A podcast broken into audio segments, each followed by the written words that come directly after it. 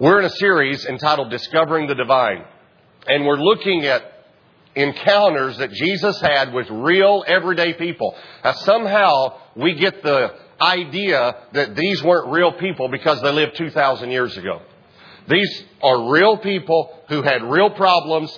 They met Jesus, God, God, the Son of God, Jesus. They met Him personally and he spoke with them and had an encounter, which means that we can learn from studying these encounters how God treats people and how God helps people.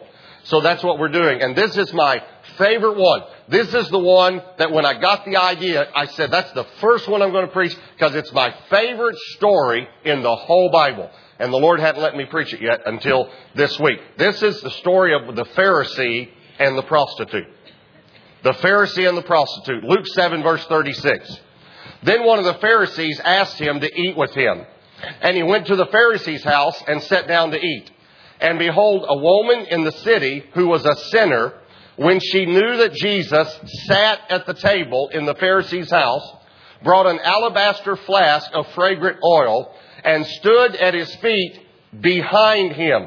Very important to notice she stood behind him. Not like the pictures you see of this. A lot of people have drawn pictures of this or painted pictures. They show her in front of him.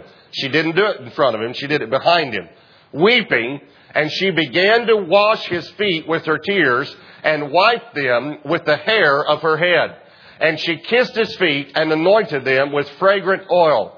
Now when the Pharisee who had invited him saw this, he spoke to himself saying, This man, if he were a prophet, would know who and what manner of woman this is who is touching him, for she is a sinner.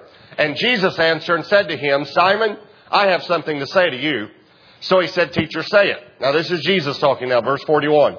There was a certain creditor who had two debtors. One owed 500 denarii and the other 50. And when they had nothing with which to repay, he freely forgave them both. Tell me, therefore, which of them will love him more? Simon answered and said, I suppose the one whom he forgave more.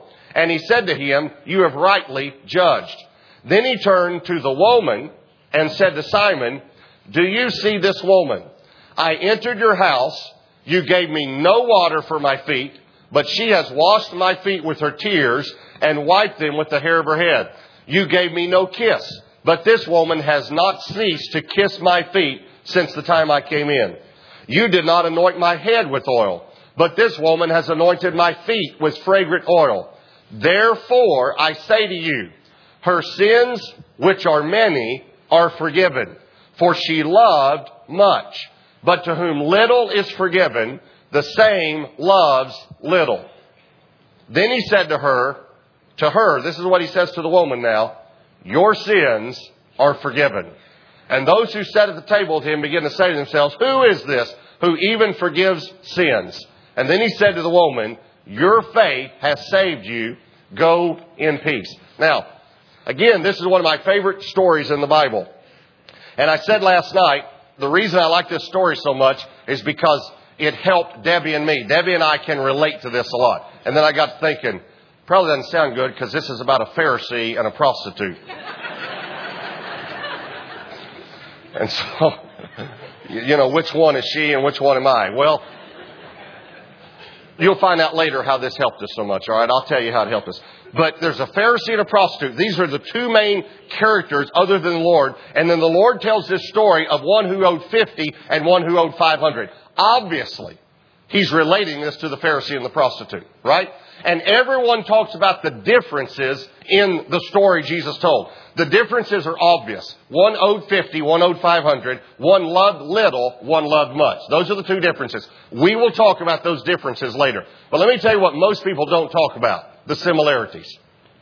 There are some similarities in this story that we need to talk about. So first we're going to talk about them. Number one, they both owed. Is that true? They both owed. Both of them. Verse 41, there was a certain creditor who had two debtors. One owed 500 denarii. The other owed, would be the implied verb here, owed 50. They both owed. A denarii is the plural of denarius. A denarius is a day's wage. Denarii would be more than one denarius. 300 denarii is a year's wage. So one owed one and two thirds of a year's wage. Whatever your year's wage is, you can figure that out. If you make fifty thousand a year, one and two thirds would be about eighty-three thousand dollars. The other one owed one sixth of a year's wage, which would be about eighty-three hundred. Don't check out because I used fractions in a message. All right. The point is, one owed more than the other. A lot more. Ten times more. Is that right? But here's the similarity. They both owed. Now, I want you to see this in spiritual terms. We need to realize this. This must be established. Everyone owes.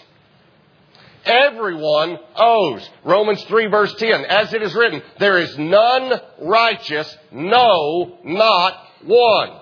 There is none who understands. There is none who seeks after God. They have all turned aside. They have together become unprofitable. There is none who does good. Watch this again. No, not one.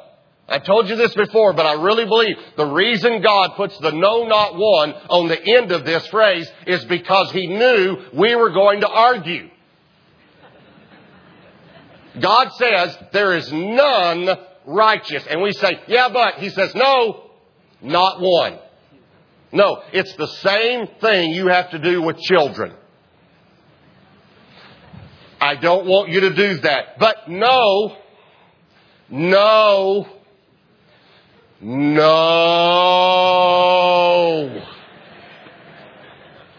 no. That's what he's doing here in this whole passage. He's saying there's none who does righteous. No, not one. There's none who does good. There's none who seeks after God. There's no, not one. And he has to say it to us twice. No, not one. Because we all want to argue. There's none. There's none. And then if you go on down in Romans 3 verse 23 says, For all have sinned and fall short of the glory of God. Now from these verses that I just read, let me ask you this. How many apart from Christ are righteous? None. And how many have fallen short of the glory or the standard of God?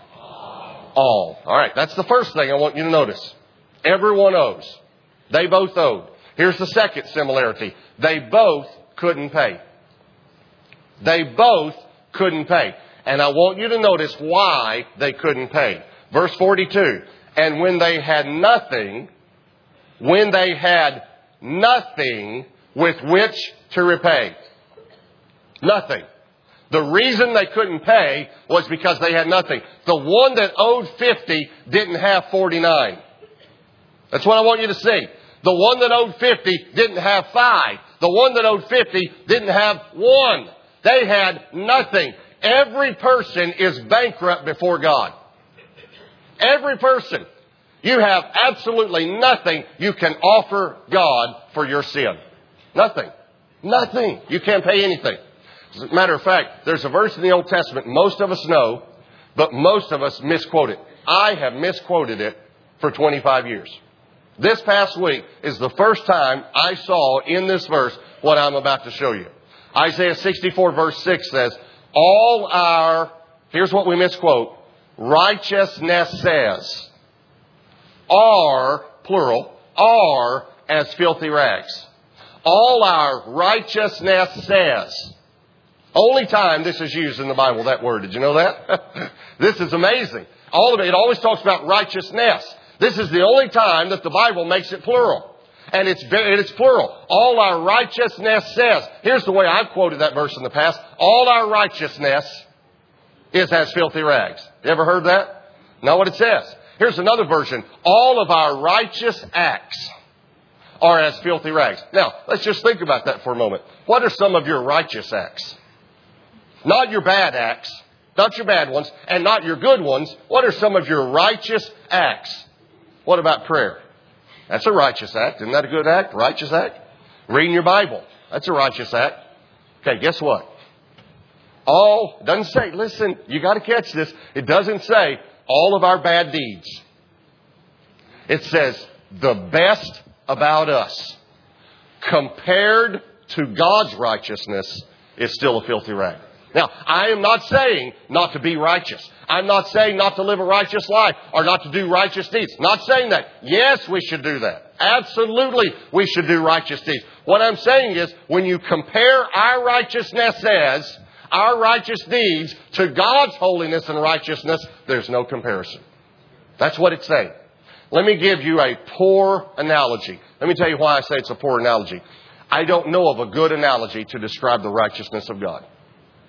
I really don't. I don't know if our human brains can wrap itself around the concept. Let me just give you a poor analogy.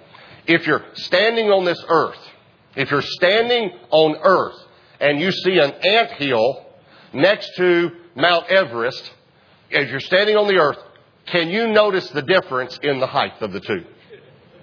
Can you? Sure you can. Now go 25,000 miles up into space. Go into space 25,000 miles, turn around, and look back at the earth. Can you now notice the difference in the height of the ant hill at Mount Everest? No. That's what I'm trying to show you is that when you talk about God's righteousness, it is so far and so high above our righteousness, we can't even get close to it. Even if your righteousness is like Mount Everest and mine is like the ant hill. It, doesn't matter in the sight of God. You may have done all these righteous deeds that I haven't done yet, or let me turn around the other way. Most of us feel like the ant hill, right? And we meet someone who's really righteous and looks like Mount Everest to us. And so from earth we say, I could never be there. I could never be that high. Let me just tell you something. Compare Mount Everest to God's holiness, doesn't even compare. Doesn't even compare. That's what this is telling us. So they both owed. They both couldn't pay. Here's the third similarity. They both were freely forgiven. They both were freely forgiven. Verse 42. And when they had nothing with which to repay, he freely forgave them both. Now, let me just remind you, who is telling this story? Jesus. And when Jesus talks about forgiveness, Jesus uses the word freely. Right? He freely forgave them both. How did Jesus forgive them? Say it one more time. Freely. Did either one of them have to pay anything? Did the one who, okay, now you only owe 50, I'm going to forgive you. You owe 500, so you're going to pay back at least 100 because you owe more. I just want you to know that. No, he freely forgave them both. Now, I'm going to say a, a strong statement here. One of the pastors told me last week, said, we all cringe when you say that. I said, cringe on, because I'm just going to keep saying it. Listen very carefully what I'm about to say. Jesus forgives more freely than we in the church like to admit. Let me say it another way. Jesus forgives more freely than we in the church like to forgive. We want people to pay for what they've done. Jesus said, You don't have to pay anything. Jesus forgives freely. He forgave them freely. All right, now we've talked about the similarities. Let's talk about the differences some. All right? Jesus set these amounts. Is, is that right? Jesus is the one telling the story. Jesus set the amount of 50 and 500. Jesus set those amounts. If 50 is the best, let's think about this for a minute. If 50 is the best, if 50 is going to church, reading your Bible, praying, tithing, treating your wife right, you know, all that. 50 is the best. If 500 is the worst, 500 is prostitution, adultery, murder, abuse. That's 500, all right? If 50 is the best and 500 is the worst, now don't say it out loud, but where would you rank yourself? Probably somewhere in between those two. Well, I'm not the best, but I'm definitely not the worst. I know a lot of people who are a lot worse than I am. Okay? Well, I have maybe some shocking news for you. You're all 500s. All of you. Every one of you here are 500s. You know how I know that? Let me give you an example, and then I'll give you the scripture. Years ago, Billy Graham was on the Tonight Show with Johnny Carson. He was before Jay Leno. Some of you I, you, I didn't need to tell you. Others were thinking, did he play the guitar? No. He, he, this is someone different. Okay? Johnny Carson is interviewing Billy Graham. He says, Dr. Graham, can I ask you a personal question? He said, Sure. He said, Have you ever broken one of the Ten Commandments? Billy Graham's answer was, I've broken all of them.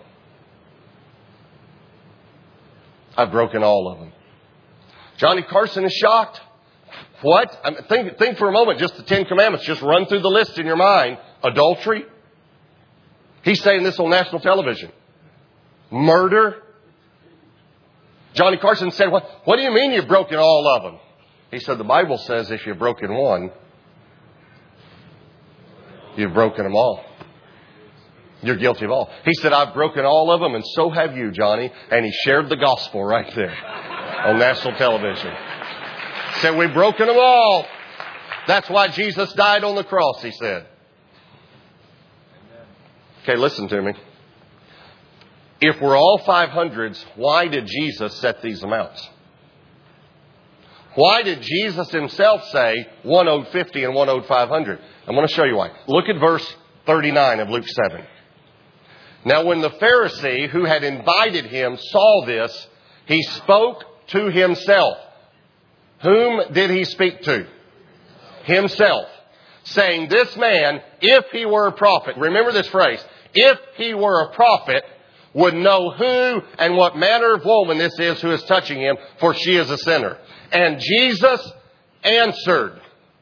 Do you see the word answered? Hello?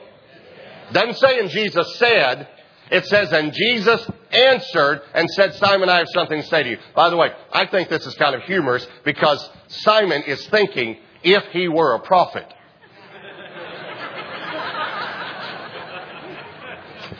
It's a pretty good prophet, don't you think?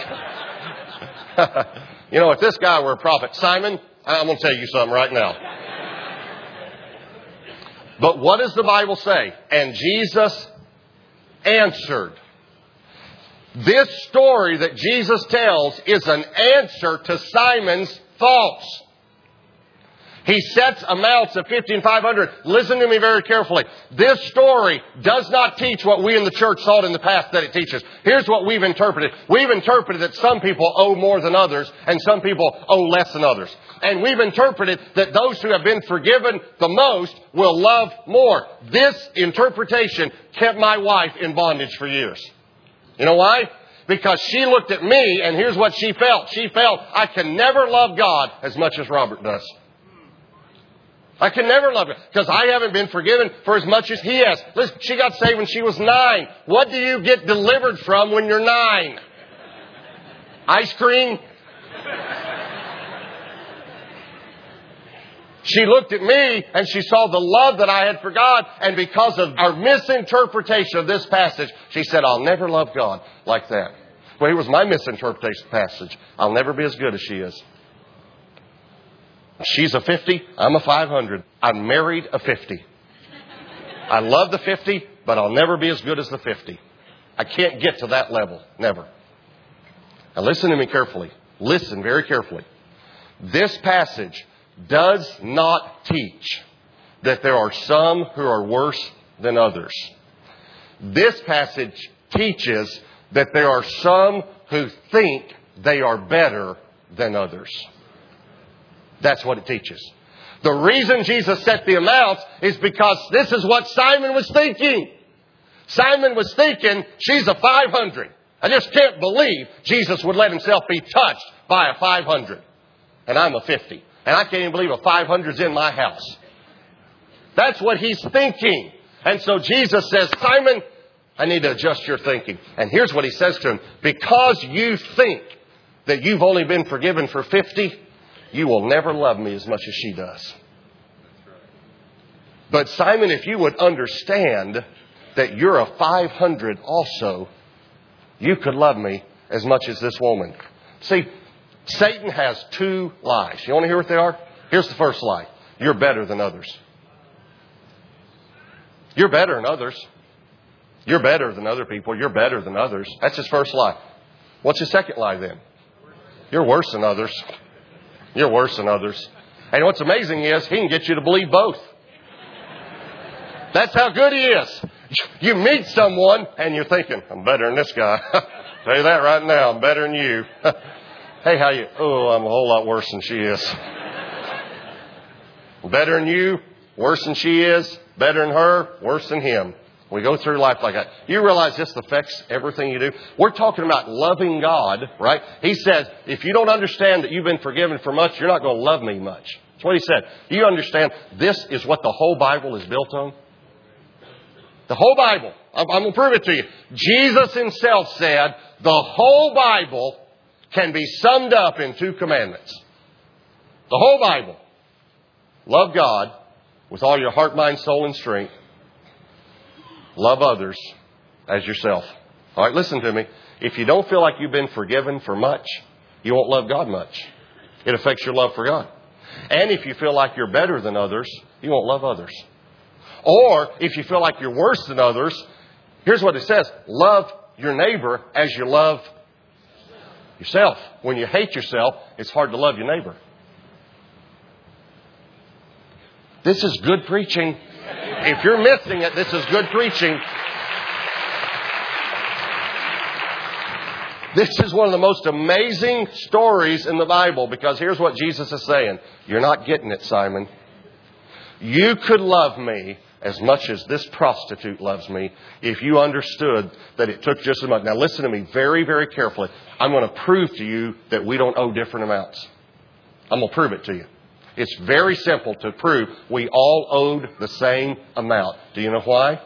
Because Jesus paid the same for every person here. He didn't pay 500 for me and 50 for Debbie. I'm telling you, when I saw this, I came out of my quiet time. I wasn't studying for a message. I, this was in my quiet time. I came out of the quiet time. I was so excited. I didn't share the revelation right because I remember I said to Debbie, You're just as bad as I am. I got it in the Bible.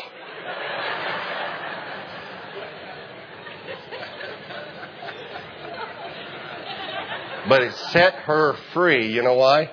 She started crying when I shared this. Because what she said was, I can love Jesus as much as you do. He paid the same for me that he paid for you.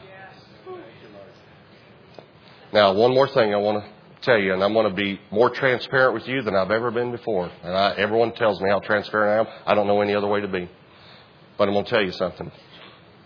This woman came from behind. Why'd she come from behind? Shame. You know why she was ashamed? Because of her sin. I've told you I have a real bad past.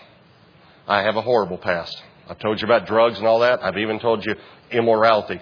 But that was the thing that I was most in bondage to was immorality. And God has so had to deliver me from shame. I was so in bondage though to immorality.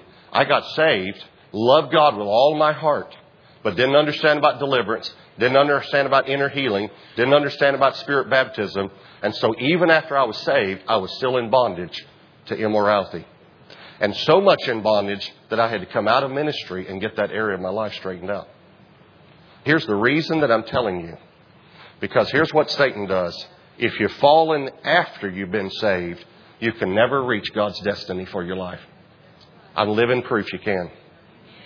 I'm living proof that you can be really messed up. You can make mistakes. Now listen to me. I'm telling you that I messed up. God by His grace. God by His grace. I came out of ministry, got my life straightened out, got my family life straightened up and now God is using me. Here's the reason. I argued with God about whether I should share that with you or not. But here's why I'm telling you. Because every person here has fallen since you've been saved. Some way, in some area, you've made a mistake. And here's what the devil says. Well, all of your sins before you got saved, they're under the blood. Well, once you got saved, you should have known better. I just want to tell you something. All of our sins are under the blood. All of our sins are under the blood. And I want you to be set free today from shame. I walked with shame for years, for years, because of this thing that happened after I got saved. And I remember a person ministering to me, a good friend of mine. He said, Robert, you've got to get rid of this shame. And here's what I said to him How can you not have shame when you have a shameful past? A very honest question. How can you not have shame when you have a shameful past? Here's what he said to me Robert, your past has been washed away. It's not there. You don't have a shameful past. He said, Jesus has the shameful past. Jesus took your shame on the cross. So I'm here to tell you if you messed up, and all of you have, since you got saved, you can release that shame to Jesus today. You can receive forgiveness, and you can still do something great for God. That's how wonderful He is. When He was on the cross, He knew you were going to sin before you got saved, and He knew you were going to sin after you got saved. And He died for those sins also. I want you to bow your heads and close your eyes. What's the Holy Spirit speaking to you? Have you had a difficulty seeing yourself as only a 50? Seeing yourself as better than other people? Or have you had a difficulty seeing yourself as worse than other people? Jesus died for every sin and the shame of every sin that we've ever committed or ever will commit. In a moment, we're going to have some leaders here at the altar. It's very easy for you to get saved at Gateway Church. Very easy. When we dismiss the service, you just slip out and come to one of the leaders. And by the way, if you serve on the altar ministry team, I know that you rotate, but we'll probably need everybody today. Because last night the altar was full. Because if you if you still deal with shame, we want to pray for you. We want to minister to you. But especially if you don't know if you died, you'd go to heaven. We want to minister to you. We want to help you. If you're here today and you don't know if you died, you'd go to heaven. We want to help you. Here's what I want you to do. When we dismiss in just a moment, you make your way to one of the leaders at the front. Or in a moment when Pastor David calls the leaders come down, you can start, you can come down right then if you want to. And again, we're going to need all the altar ministry team leaders. If you're here today and you relate to my story, I had so many people talk to me after the services last night. Say, thank you for being honest with us. That's me. That's me. If that's you, let us pray for you. Let us help you. Let us minister to you. Holy Spirit, I pray that you would take this message and apply it to every person here. In Jesus' name, amen.